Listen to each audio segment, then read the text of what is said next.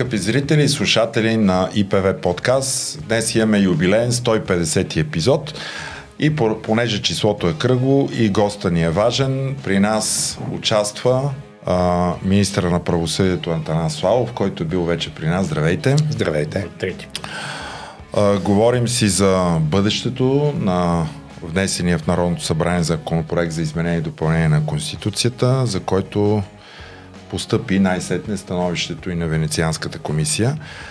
Сега, веднага след публикуването си, становището на Венецианската комисия предизвика сериозен обществен дебат. Имаше така сериозни критики, но имаше и нещо положително в него.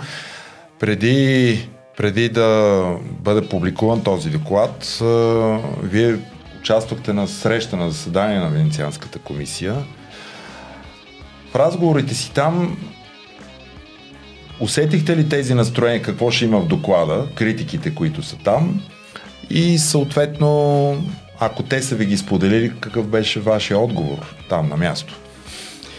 За мен беше много важно, участвайки на заседанието на Венецианската комисия, да подчертая основното достижение на този законопроект за промени в Конституцията и то е по отношение на новата формула за формиране на Висша съдебен съвет. Това е а, дългогодишна препоръка давана към а, България.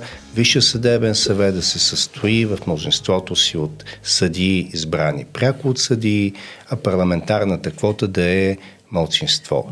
И а, бих казал, точно това направи впечатление по време на заседанието, че ние поехме много ясен и категоричен ангажимент, че тази част от а, предложенията ще получи подкрепа, че тя е основната цел на законопроекта а, и по този начин изпълняваме дългогодишен наш а, ангажимент и препоръка не само на Венецианската комисия и на Европейската комисия в рамките на механизма за сътрудничество и оценка, след това в рамките на доклада за върховенство на правото. А, да, по отношение на критиките. Голяма част от тези критики всъщност бяха очаквани бяха очаквани, защото от една страна, а, и вие а, знаете, а, сме водили разговори с вас по отношение на структурирането на този конституционен проект. Ядрото беше съдебната реформа, но постепенно обрасна и с други теми. И част от тези промени, които се случиха непосредствено преди внасянето му в а, парламента, те се появиха в парламента, те не бяха широко обсъждани преди това а, и е нормално да има там повече критики. Е, според вас предимно там са критиките на Венецианската комисия в частта извън съдебна власт, отколкото в съдебната реформа, които касаят? А по отношение на, конкретно на новата а, формула за структуриране на Висшия съдебен съвет, има 100% подкрепа по отношение на разпределението mm-hmm. на квотите. 8 съдийска квота, 5 парламентарна квота и двамата председатели. По отношение на структурирането на прокурорския съвет има критики. И това са критики свързани с евентуалната възможност за политическо влияние поради превеса на парламентарната квота 6 на 4, при положение, че до сега прокурорската колегия е била структурирана по, по друг начин. И третата критика по отношение на тази част от а, съдебната реформа, какво става с пленума? Напълно изчезва, както е предложено, или трябва да се запази някакъв формат на съвместно вземане на решения, например по въпроси свързани с бюджетната компетентност. Защото макар и предложено отделяне на бюджет на съдилищата, бюджет на прокуратурата, те все пак са част от общия бюджет на съдебната власт. И как се балансират на бюджетно ниво а, бюджетите на съда и прокуратурата. Затова Венецианската комисия предлага нещо разумно, да има формат, дали ще се нарече годишно събрание, дали ще се нарече по някакъв друг начин, в който двата съвета, ВСС, нов формат и прокурорски съвет, заседават и а, обсъждат а, бюджетите на а, съдебната власт. Те ще заседават и обсъждат и ще обменят идеи, но ще могат ли да взимат решения в този формат, както е сега пленума всъщност? Това предстои да се уточни между а, четенията на Конституцията. Венецианската комисия казва просто, че трябва да има такъв формат за съвместно заседание. А, какво ще се внесе между първото четене, което предстои декември месец, новото първо четене, айде така да го формулирам. А това е важно и, да го и уточним, защото като че ли в медиите четене, че да, първото да, четене е Завършим да. с Венецианска комисия, после да минем да. към процедурата, да, да. която предстои. Обаче тук възниква един интересен въпрос. Сега, Разбира се, народните представители не са длъжни да се съобразят с препоръките на Венецианската комисия, но силно желаят да го направят. Ако те напълно приемат промяната в структурата на Висшия съдебен съвет, съвета за съдии, което между другото има 100% подкрепа и от експертите, не представените съсловните организации, но говорят за политизация в прокурорския съвет. При наличната парламентарна квота, при която няма как повече хора от парламентарната квота да отидат в съдийския съд, тогава ще нарушим съгласието там, как ще се разреши, се разцепи гордиевия възел, така че да няма отчетливо мнозинство на парламентарната квота спрямо професионалната квота на прокурори и следователи. Как виждате тази възможност? Сега, първо, от тези шест а, представителя, които се избират, члена, които се избират от парламента, може да се мисли дали поне един или двама от тях да не са всъщност съдии, които да бъдат избрани в а, прокурорския съвет, така че да са ясно независими да не са а, по никакъв начин свързани с партии. Може да се мисли част от тази парламентарна квота да са представители на адвокатурата. Има разум в това. Има и предложения, които постъпиха още преди първото четене в тази посока. Така е така са структурирани много висши съвети, т.е. с ясно оказване, че парламентарната квота не е политическа квота, че там са представители на юридическите професии различни а, и че не е пълна дискрецията на депутатите да изберат който си искат от а, тази парламентарна Тук е квота. Интересният въпрос, защото го няма това нещо в проекта. Та има становище на юридическата общност, адвокатурата, да. неправителствени организации, но няма, както е в закона за противодействие на корупцията, номинационна комисия комисия. Така че да излучат представителите на правната а, общност а, свои кандидати за Висшия съдебен съвет или за прокурорския съвет и с това депутатите само от тези кандидатури, които предварително са оценени, насочващо оценяване, да могат да изберат съответните представители, така че да няма политически зависимости. Да. Това мислите ли, че ако не се уреди на конституционно ниво, евентуално в закона след това просто ще забравят да го запишат, защото на всички е по-удобно да са зависими представителите, отколкото независими. Сега, доколкото закона за съдебната власт, новия закон за съдебната власт се разработва в Министерство на правосъдието, аз поемам много ясен ангажимент това да бъде записано на законово ниво. А, мисля обаче, че е важно да го запишем и на конституционно а, ниво. Е, Най-малкото да има някакви гаранции за политическата независимост на така наречената парламентарна квота, дори да не се посочва конкретно представител на адвокатурата, представител на академичната общност или представител на съдиите, поне ясно да се каже, че освен юристи с 15 годишен стаж, високи нравствени професионали ни качества, са политически независими, че не са членове на политически партии, не са действащи политици. Това да е някакъв минимум на конституционно ниво. Но, но в закона в, за съдебната власт много по-подробно вече да се уреди а, как се номинират а, тези да. представители и какво как прави парламент. Номинират, защото да. и в момента има адвокати, то в съдийската колегия, ама никога адвокатурата не го излъчвала този човек mm. за свой представител и той по-скоро той е слуга на други господари, така да го кажем. Той е Тоест, пред... ако ще има адвокати, не е ли редно адвокатурата чрез своите органи да направи съответните номинации, а не някой депутат да предложи неговия адвокат, примерно? А, напълно съм а, съгласен. А, нещо повече дори ще кажа. В рамките на подготовка на, на конституционния проект, поне в частта за съдебната власт, Демократична България, продължаваме промяната, дори бяхме записали една формулировка номинациите за парламентарната квота да могат да се правят от академични институции, да, да. от а, неправителствени организации, работещи в сферата на върховенство на правото, правата на човек, независимата съдебна власт. Тоест, наистина максимално на конституционно ниво да имаме такъв стандарт за а, независимост. Нещо повече, в много конституционни модели тези различни представители на различните професии са дадени на конституционно ниво. И, и, и това трябва да е амбицията, за да изпълним максимално и препоръките на Венецианската комисия. Сега аз отбелязвам, че Министерство на правосъдието не е изразило все още писмено становище по конституционния процес. А?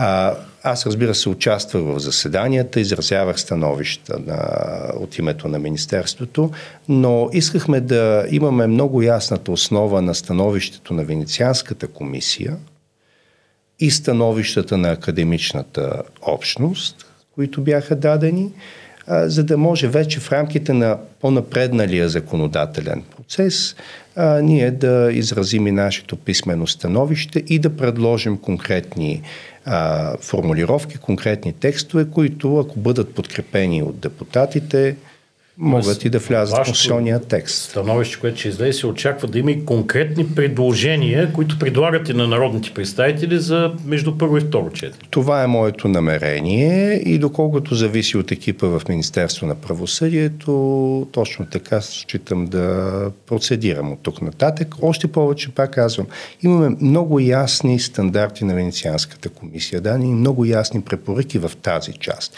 По другите теми, служебно правителство, а, Конституционен съд и така нататък. Можем да говорим след това, но за съдебната власт плътно ще следваме становището на Венецианската комисия. Е, толкова плътно, ама стигаме до фигурата на главния прокурор сега. Ние няма да скрием, че така не сме много удовлетворени от становището на Венецианската комисия, която общо взето иска место да се отнемат, да се добавят правомощия. Разбират ли добре докладчици, които бяха тук, че главният прокурор в България никога не е изпълнявал същински прокурорски функции, това, което те искат да се запише, за да не е чист административен ръководител. Тоест те какво очакват от фигурата на главния прокурор в конституционния запис? Сега първо да уточним, че Венецианската комисия в няколко поредни становища а, ясно е казвала, че сегашният модел на главния прокурор като, като фигура, като институция трябва да бъде реформиран. Защото той се средоточава власт, защото е безотчетен, защото има правомощи извън наказателното производство. Тоест, от една страна имаме очакване за съществена реформа на фигурата на главния прокурор с елемент на публична отчетност, отговорност. И от друга страна, наистина получихме становище, в което като че ли се казва, ма вие сте отишли много на, напред в а, опита си да направите главния прокурор отчетен. Ето се качите на Сега, коня, сте минали от другата да, страна. Тоест, ние някак си трябва да работим между едното, което е uh-huh. редуциране на правомощия, и другото да не се оказва пък подчинен едва ли не на парламентарната квота в прокурорския е, съвет. А, и просто трябва да изобретим модел, който да е достатъчно балансиран. С механизми за отчетност и е, отговорност, но от друга страна пък да не е напълно лишен от смисъл като, като фигура. Това, да, това е предизвикателството. Да, те приемат надзора за законност да отпадне в частта извън наказателното mm. производство, но искат методическите указания то в този вид, който сега да останат. Тоест, без да се намесва прокурорския съд. От друга страна, проектът е предвидено главният прокурор да ръководи заседанията на прокурорския съд. Това е изключителен лоз за влияние. И от трета страна, бидейки шеф на Върховната прокуратура, както проекта се предвижда, всъщност няма ли да се засилят, вместо да се ограничат неговите правомощи няма ли да, вместо към децентрализация, да се върви към по-голяма централизация под фигурата на главния прокурор? Сега към по-голяма централизация се съмнявам, защото и в момента главният прокурор формално по Конституция ръководи прокурорската колегия. А, от друга и страна... са видими. Да, да, да, да. А, но пък а, редуцирането на надзора за законност или пълното му премахване от една страна, това, че методическите указания все пак ще минават през някакъв публичен форум на обсъждане в прокурорския съвет, по-скоро намалява неговата власт. Това, че в самия проект е записано прокуратурите, статута на прокуратурите, т.е. дава се една идея по-голяма автономия на различните нива на прокуратурата, също е крачка към децентрализация. Да, но в тяхното становище а, пише прокурорите. Сега, а, а, има там един момент от становището, в който наистина а, може би не е ясно, че главният прокурор все пак има и статута на прокурор, не е просто административен ръководител. И в момента, по действащия модел, всеки административен ръководител е и съответно прокурор, е и съдия и така нататък. А, трябва да намерим някакъв баланс, очевидно, на фона на това, което сме получили като становище. А, трябва също да отчета, че като проследявам становището на Венецианската комисия, както до преди няколко години бяха силно критични към ще а, ролята, функциите на, на този тип прокуратура, като тази, която имаме в България, заради експериментите в Полша, където главният прокурор всъщност е министъра на правосъдието. Т.е. заради политизацията на прокуратурата започнаха да се връщат обратно към някакъв по-умерен модел за структуриране на прокуратурата и със сигурност да не е в изпълнителната власт.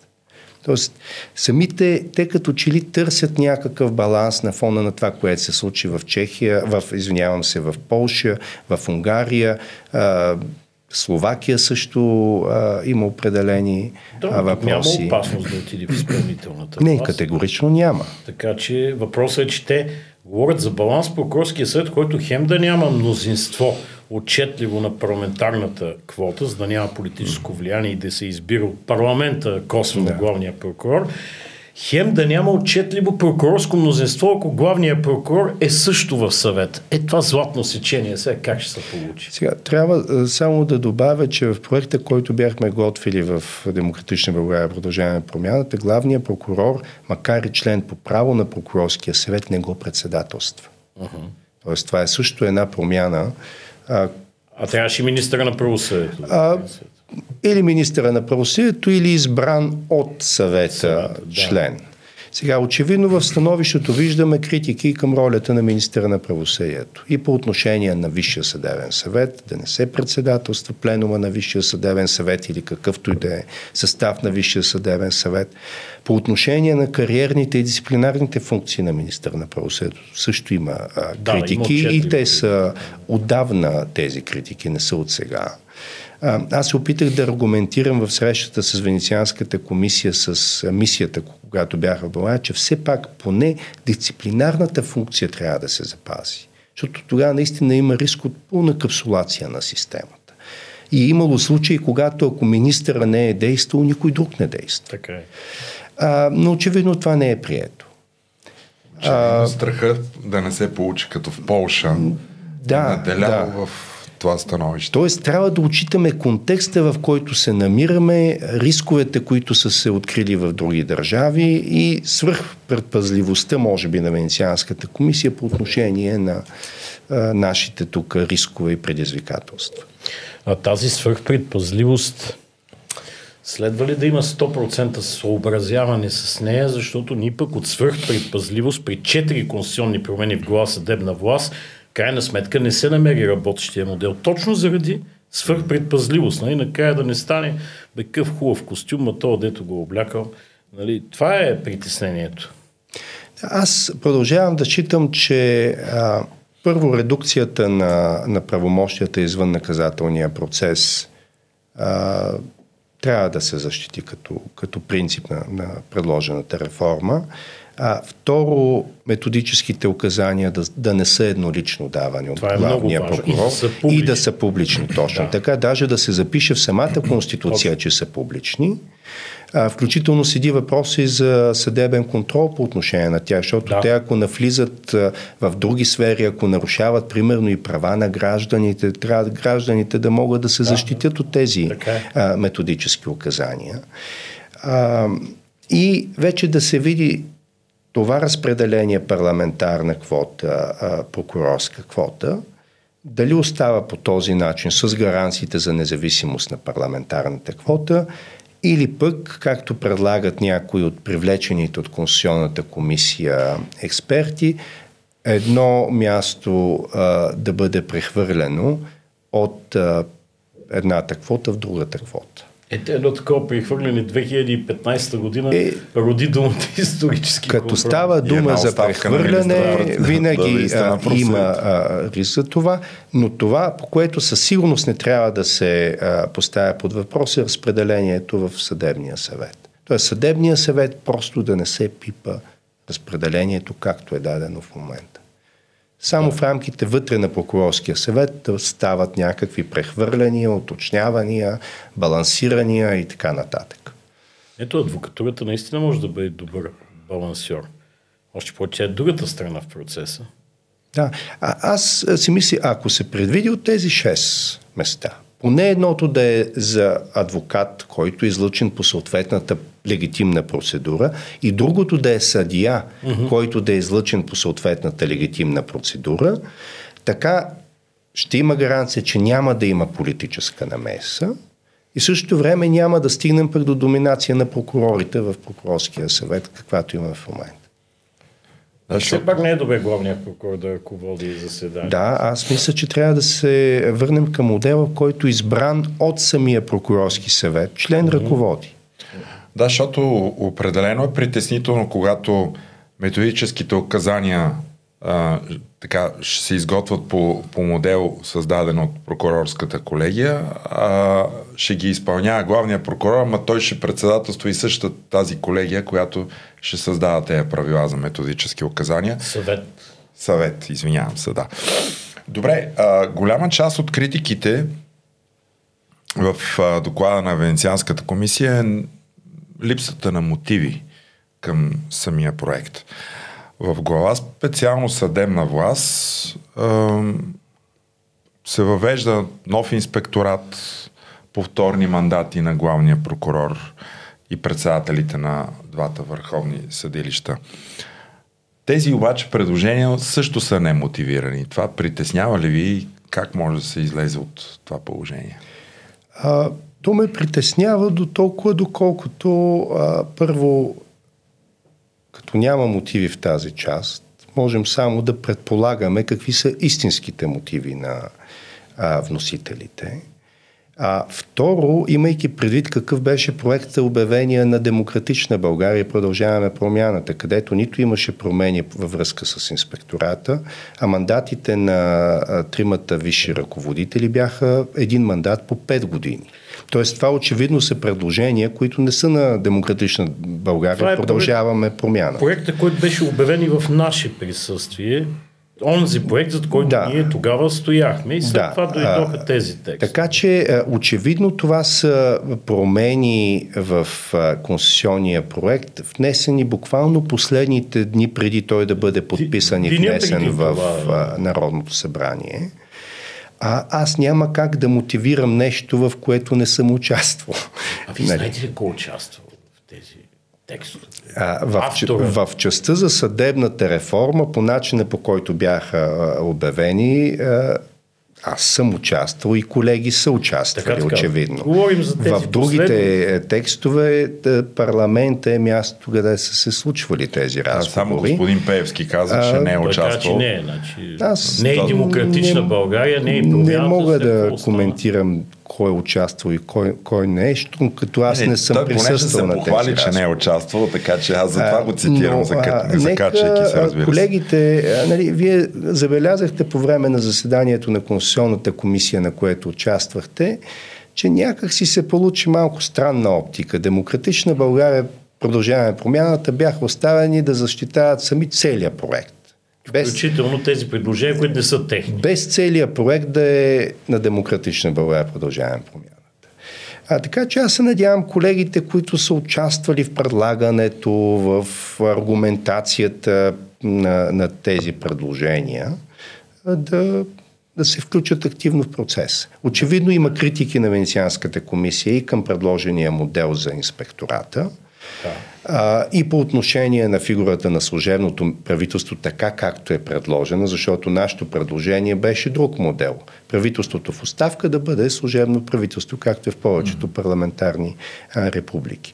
А, но инспектората, начинът по който е предложено, има риск от засягане на независимостта на съда, така както е формулирана разпоредбата. Включително в разпоредбата на конституционно ниво не са предвидени критерии за хората, които ще бъдат избирани. Дори няма изискване за юридическо образование. Счита че в закона ще бъдат, за всички други длъжности. Конституцията казва стаж и образование. Да. Тук не казва и освен това тия два мандата, след което се пенсионират тия хора, Значи, че само хора на предпенсионна възраст, 50-55 години, ще влизат този инспекторат, за да може това да ходят заслужена пенсия. Нещо като пенсионния отдел на съдебната система.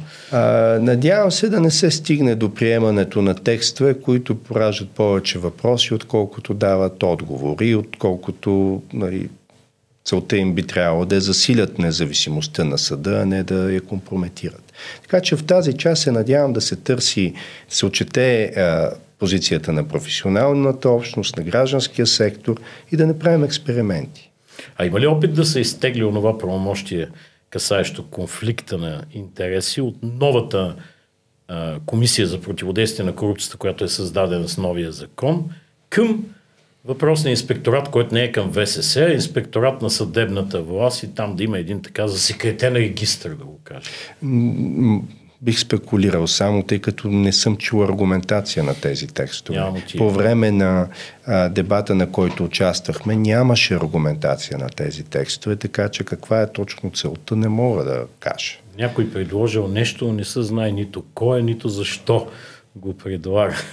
Това е интересно. Добре, ние все пак чухме от публични говорители на партии от мнозинството, чу се от Христо Иванов, чу се от Дилян Пеевски, че повторните мандати отпадат. Няма да се приеме, ще се изтеглят. На сега по-трудно отговарят на въпроса и за тримата ли отпадат големи или отпадат само за главния прокурор. прокурор, защото нашето съмнение, ние си го казваме и публично е, че повторният мандат се прави заради този, чието мандат изтича до година по това време. Георги Чулаков, председател на Върховния административен съд, който получи втори мандат, ще направи едни 12 години повече от Бойко Борисов ще управлява? А, мисля, че дилемата е следната. Или остава само един мандат, 5 годишни за тримата, или остава непроменен текста по отношение на 7 години. И в становището на Венецианската комисия има а, такава, не бих казал точно препоръка, но се отчита като възможно решение. А, в становищата, включително и на Съюз на съдиите и на други организации, също това се предлага като подход. Или един мандат, или остават 7-те години настоящ мандат. Прием за сигурно, че тези текстове ще отпаднат за повторните мандати. Аз не бих приел нищо за сигурно. А, най-малкото, защото не участвам пряко в процеса като вносител. Аз съм в а, а, ролята на подпомагащ процеса. Мога да дам препоръка, мога да изразя становище, но все пак властта е на народните представители да решат какво се внася като текст и накрая да гласуват това, което остава или а, отпада. Надявам се обаче, че като е поет публичен ангажимент, като е чуто становището на професионалната общност и на гражданското общество, като е чуто становището и на Венецианската комисия, ми поне ще се съобразим с разумните предложения. И ние се надяваме дано.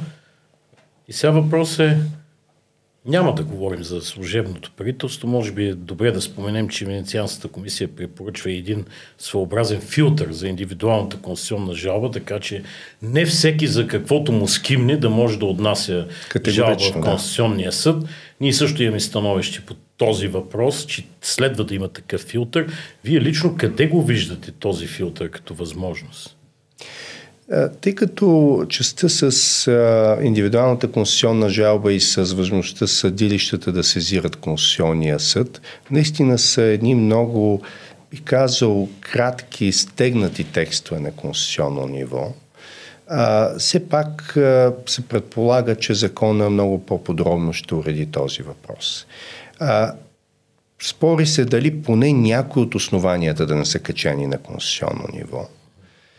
А, големия въпрос е а, между две четения колко може да бъде развита тая уредба, без да поради въпроси. И още нещо по отношение на индивидуалната конституционна жалба. В юрисдикциите, конституционните юрисдикции, където има и гледат индивидуални конституционни жалби, почти навсякъде Конституционният съд се произнася по тях в камари или състави, не в пленарен състав. С оглед оперативност, с оглед бързина, а пленарният състав е запазен само за по-големи конституционни въпроси, тълкуване на Конституцията, спор между конституционните органи. Тук не е предложено подобно нещо, което прави още по-значим филтъра, който ще бъде а, уреден на законово ниво. И сега положение трябва да има правен интерес на жалбоподателя. Със сигурност. И да има някакво ниво, примерно, ако той не може да се отнесе към съд по дадения да. въпрос, да речем заради да. липсващия член 120 изключването на някои административни актове от контрол с закон, да. Но ако може да се отнесе към съд и може да си постави въпроса в съда, само ако съда откаже, тогава той да има право да го направи. Категорично, да. да. А, правя една препратка към процесуалната легитимация пред Европейския съд по правата на човек където за да имаме сезиране на СПЧ трябва да е до 6 месеца от произнасянето на финалния акт, трябва да е изчерпан изцяло съдебния процес в националната а, юрисдикция и чак тогава да е правата, които са защитени по Европейската конвенция и чак тогава да имаме отправяне на жалба към а, Европейския съд по правата на човек. Подобни филтри, предполагам, ще могат да бъдат а, отнесени към индивидуалните конституционни жалби. Сега, ние засегнахме малко темата, но ако може, понеже има голямо чудене по отношение и в професионалната общност, но и не само, по отношение на разделянето на Висше съвет на съдебен и прокурорски, а, което означава липсата на пленум, ако това е целта, както е заложено. А, просто така трудно си представят а, практикуващите юристи, по определени въпроси, примерно по отношение на съдебните сгради, кой взима решение? Бюджета на съдебната власт. Там като че ли е по-лесно, може би, защото има два бюджета. Един за прокурори един за съдии. Но, примерно, съдебната карта е нещо, което остава до сега пленума е заседавал по тази тема, но тя касае еднакво и съдии, и прокурори и съответно това в този неформален а, формат на общуване, който препоръчва Венецианската комисия ли ще се бъде или по-скоро вървим към запазване на някакъв пленум? Сега, първо по отношение на бюджетните въпроси, със сигурност някаква форма на комуникация трябва да има.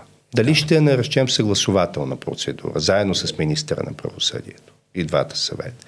Дали ще го наречем годишно събрание на двата съвета плюс министър на правосъдието. Но по тази процедура със сигурност ще има някакъв формат на взаимодействие. Сега по отношение на съдебните сгради. Конституционният проект предлага връщането на управлението на съдебните сгради към министъра на правосъдието, така както беше до 2015 година. А, разбира се, тук има различни становища, но преобладава становището, че когато са в изпълнителната власт, много по-оперативно се действа. Защото иначе до сега орган от 25 човека заседава, обсъжда, решава. Аз, като съм а, бил на пленуми а, на Висш съдебен съвет, а, ами, то основно точките, които се решават на пленум, са управление на съдебните сгради. И проекти, които се изпълняват. Новата съдебна значи, Варна пети път. Така, а, миналата седмица пленума на ВСС имаше 58 точки, ако не греша. Всичките бяха свързани с а, управление на а, сградния фонд и реализацията на проекти. А и малко, няколко точки а, ползване на а, така, взаимоспомагателната каса. Общо взето това е пленум. С изключение на въпросите, когато се обсъждат някакви становища по законодателство, конституцията, която се обсъждаше проекта миналата седмица, или нещо, което аз пък ще поставя и настоявам да се обсъди в пленарен състав на ВСС, самото становище на Венецианската комисия. Uh-huh. Да се обсъди в пленарен състав. Защото ясно трябва да се каже, да, този конституционен проект в една своя част наистина поражда критики, но в друга своя част има пълна подкрепа. Mm-hmm. И нека да не се смесват тия две а, части и да се твърди, че нищо не става. Не, нещо се става от този конституционен проект. А, така че аз не изпитвам, а, честно да си призная, някаква, някакво огорчение от това, че министъра на правосъдието няма вече да председателства пленума. Вярвам, че самите а, съдии във ВСС, членове, самите те ще са по-спокойни, когато няма вече пленуми. А, но а, формата за, а, например, съдебната карта е важно. А, самия факт, че използваме термина съдебна карта, аз не виждам никакъв проблем Висшия съдебен съвет в новия си състав и структура, съвет, да. да, ВСС, той да има водещата роля по определенето на съдебната карта. Може да взема становище от, ПЕС, от прокурорския съвет, но нека все пак съдиите да са тези, които решават и въпроса за съде... прокуратурите. Съдебната карта в а, смисъла, в който използваме това понятие, водещото е а, къде са центровете на съдилищата. Прокуратурата е да, в момента. Да, прокуратурата е в момента вече има различия с съдилищата. Например, малки градове, в които има районен съд, има само териториално поделение на прокуратурата, а няма районна прокуратура. Така е вече Чипелари, и в момента. Да. Като Чипелари и доста други места. Да, а хубаво ли да има такъв дисбаланс? Или трябва да се търси все пак структурата да съответства на съдилищата? Аз мисля, че а, нашата съдебна система в момента а, не е много оперативна в изразходването на ресурсите, които имаме. Първо, от гледна точка на това, че имаме най-много съдии и прокурори на 100 000 жители. Това е по официална статистика на, на информационното табло за правосъдието в Европейския съюз и ЦЕПЕЖ. А, второ, достъпа до правосъдие е изключително важен, но той минава и през достъпа до електронно правосъдие. Тоест трябва да се балансира физическия достъп до съда с възможностите за въвеждане и използване на електронното правосъдие. А, така че не виждам драма в това съдебната карта доминантно да се определя от Висшия съдебен съвет, прокуратурата да си взема своите съответни решения, както и в момента се случва да няма пълно препокриване между а, съд, районни съдилища, районни прокуратури. Това ще го приемат ли прокуратурата? Предстои да видим. Предстои да видим. да, то много наистина неща предстои да видим. Сега може би да видим какво става с конституционната процедура от тук нататък. Хората доста се объркват от това второ първо гласуване. Какво се случва, след колко време, кога ще дойдат предложенията за второ четене и ще има ли, както препоръчва Венецианската комисия, обществен, макар и закъснял, в тия два месеца, които проектът се отлага, обществен и експертен дебат, за да се стигне до възможно най-добрите текстове. Да. Експертен и обществен дебат трябва да има. По част от тези предложения дебата се води от много време okay. и правосъдие за всеки винаги са били част време. от този дебат. А, сега, по отношение на процедурата. А, миналия петък а, беше гласуван проекта, не казвам на първо четене, беше гласуван проекта с мнозинство 2 трети 161 глас. На ръбъка.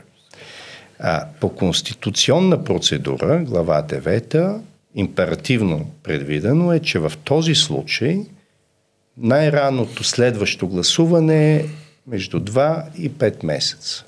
За това говорим, че декември месец че ще е следващото гласуване. Има консенс по този въпрос, че няма да се чака 5, каквото е мнението на председателя на Конституционната комисия, а ще се върви на 2 месеца. Аз чувам декември месец като а, периода, в който ще а, рестартира процеса от тук нататък.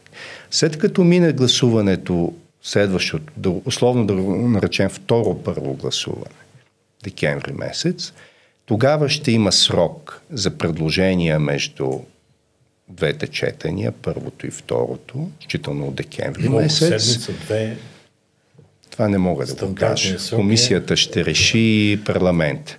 А, все пак трябва да е достатъчен и разумен срок. Да не е тридневен? Разбира се, да не е тридневен, за да могат да се отразят направените предложения от Венецианската комисия, от други а, организации, а, да може по тях да се проведе дебат. За да стигнем до второто четене, когато всяко едно от тези предложения ще бъдат гласувани и третото четене, което вече е ратификационно то е гласуване в цялост. Само да, редакционни всичко, поправки да. То може и на другия ден, както беше 2015, Фор, те бяха почти формално, заедно. Да, формално може. Но, но срока между гласуването в началото на декември и второто гласуване трябва да е наистина достатъчен, за да а, могат да се обсъждат в детайли всички направени предложения. Сега, а, ще кажа и моето становище а, по отношение на процедурата, която мина миналия петък. А, тогава председателя на парламента обяви, че законопроекта не е прият на първо четене. Сега аз считам, че това не е особено коректна формулировка. Защото самата Конституция казва, законопроекта, предложението се поставя на гласуване, където има две опции. То минава с мнозинство 3 четвърти, тогава тръгва по така наречената бърза процедура, или с две трети, както е нашия случай. Но то все пак е прието с изискуемо конституционно множество, е, да но по бавната процедура. Обаче, хипотетично, ако на 10 декември при второ първо са има 159 гласа, а не 161, да. както сега на ръба, проекта пропада, независимо е, от тези 161. Е. Това е така. Може би това е имал предвид председател, защото и период така беше записано, че ако не се повтори с 160 плюс, край на проект. Сега, а, това е така. А, въпросът е, че все пак имаме а, процедура уредена на конституционно ниво и правилата трябва много плътно да следват тази процедура. Тоест тук място за особено творчество в правилата няма. А, за да не стигнем до момента, в който ако се стигне до спорване на а, приятия законопроект пред Конституционния съд, на някакви процедурни основания да имаме проблем. А и това означава, че при второ гласуване всеки текст трябва да получи 160 плюс глас. Да, за да бъде прият. За така да е. бъде прият. Така е. Което означава, че някои текстове могат да бъдат прияти, но има някои, които може да не бъдат така е, да. прияти. Тогава ще стане така още по-интересно. Да. Вие имате ли такива очаквания, че може да се случи? А, не изключвам някои текстове да не бъдат прияти. Например, текста за служебното правителство в този вид, който е предложен, по-скоро очаквам да не бъде прият. Освен ако няма нови добри предложения. Очаквам да има редакции, които да са по-балансирани. А, сега не искам да гадая предварително кои ще са тези текстове, но все пак е възможно и нормално, като има альтернативни предложения, тези, които са първоначално направени, да не бъдат прияти. Най-малкото, ако остане възможността след подаване на оставка парламента да остане да работи, да. изключение на кампанията, което mm-hmm. трае един месец, той сега в момента е в кампания, парламента пак следва да не работи един месец, но това, това по отношение на служебното правителство би било все нещо на фона на това, да. което ми добре, а, сега днес а, вота а, не мина, а, правителството остава, има някаква форма на стабилност, както се казва, поне заради конституционните промени нещата остават такива каквито са. Смятате ли обаче, че резултатите от местния вод по някакъв начин могат да повлияят на запазването или отпадането на тези 161 гласа, които бяха постиг постигнати с това първо гласуване? Местният вод със сигурност ще повлияе на цялостния политически климат. Вероятно, част от амбициите, които имат различните политически сили, ще избоят, други ще трябва малко да се усмирят. Надявам се все пак местния вод да не е причина за сътресения в това мнозинство. А, по много причини. И защото амбицията за постигане на някакви реформи вътрешно-политически все пак е има и целите са поставени. И заради външно-политическите кризи, в които се намираме и реални рискове. И по-близо до нас и не толкова близо до нас, но все пак осезаемо в а, региона. А, мисля, че нашите партньори очакват стабилност. Говоря за европейски а, Америка, в рамките на НАТО, САЩ, очакват стабилност, очакват ясен път към целта, очакват спазване на поети ангажименти и срокове. Не мисля, че ще, ще има сериозни промени непосредствено след местните избори. Въпросът е, а, очевидно тези промени, които вие казахте в проекта, които постъпиха в 12 без 5, които не бяха предложени от мандатоносителя ППДБ, но се появиха в последния момент при едни други резултати на местния вод, тези, които са ги внесли, които ние се не знаем кои са, те да настояват точно те да минат, а те са най-притеснителни. Там е работата, че и а, те да настояват, пак ще им трябват гласовете на продължаване на промяната Демократична България. Тоест, тя монетата е наистина с две страни. Две страни. така че, колкото и да настояват, като, като няма съгласие по, по тях, няма как да бъдат прияти. За мен големия въпрос обаче е следния. Ако мине конституционния проект в правилната форма, следвайки становищата, които са дадени, голямото предизвикателство е след няколко месеца, като започнем да формираме тези нови органи, които спазват приятите стандарти тогава с какво мнозинство те ще бъдат формирани? Защото за част от тях пак се искат две трети. Mm-hmm. И дали мнозинството приело Конституцията ще е мнозинството, което ще избере тези органи или изведнъж ще почнат да се формират други мнозинства? Е, това е интересно. Това е големия въпрос. Кой ще прилага после? И аз нямам категоричен отговор на този въпрос. Добре, при хипотетичната възможност, примерно, не минават на второ четене или на второ първо гласуване промените, хубаво, предвидено в закон, 4 месечен срок приемане промените в Конституция, са формира новия Висш съдебен съвет, се осъществява избор на главен прокурор. Е хубаво, ако няма прияти промени, какво става с този срок? И как се избира новия Висш съдебен съвет? И този Висш съдебен съвет, който вече навърши една година извън мандата ли си, ли ще избира е, постоянно действащия главен прокурор или следващ? Не, аз все пак считам, че по отношение на Висшия съдебен съвет ще имаме приемане.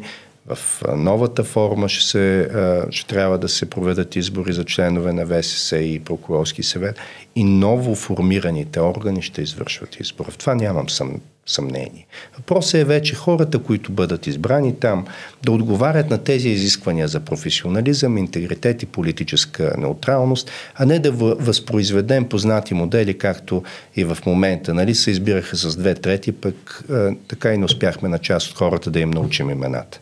Да, да, няма и да ги научим, но а, добре, един такъв въпрос извън Конституцията. Сега, антикорупционният закон се прие и там в 3-месечен срок ще се формира новата комисия за противодействие на корупцията. Но сегашното ръководство на КП Компи ще оглави комисията за отнемане на незаконно придобито имущество. Хубаво, но там законопроект още няма. Кога ще се появи този законопроект и кой всъщност го изработва? В Министерство на правосъдието или народните представители? В а, групата на продължаване на промяната Демократична България има разработени законопроекти. Преди време самата Демократична България имаше разработен законопроект и беше внесъл такъв. А, Министерство на правосъдието има готовност да започне работа по нов законопроект, но това просто трябва да бъде изчистено с парламентарните групи.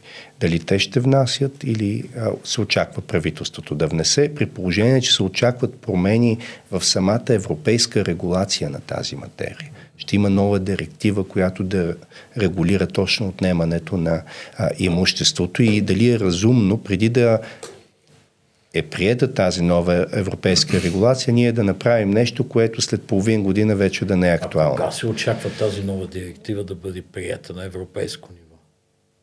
А, буквално предстоящо до месеци. До месец, т.е. има някаква гаранция, че в обозрим срок след 3-4 месеца този законопроект все пак ще бъде изготвен да. и внесен, защото много висящи там останаха. Така е. нещата. Съгласен съм. И председателя е много висящ. Председателя е много висящ. Той пък човек е подал за прокуратурата документи, да не остане без председател. Капацитета на членовете на комисията трябва да бъде използван. Да, т.е. трябва да бъдат взаимно заменяеми хората. Да, страхотни капацитети. Има там. Добре. Но това е тема с продължение, очевидно.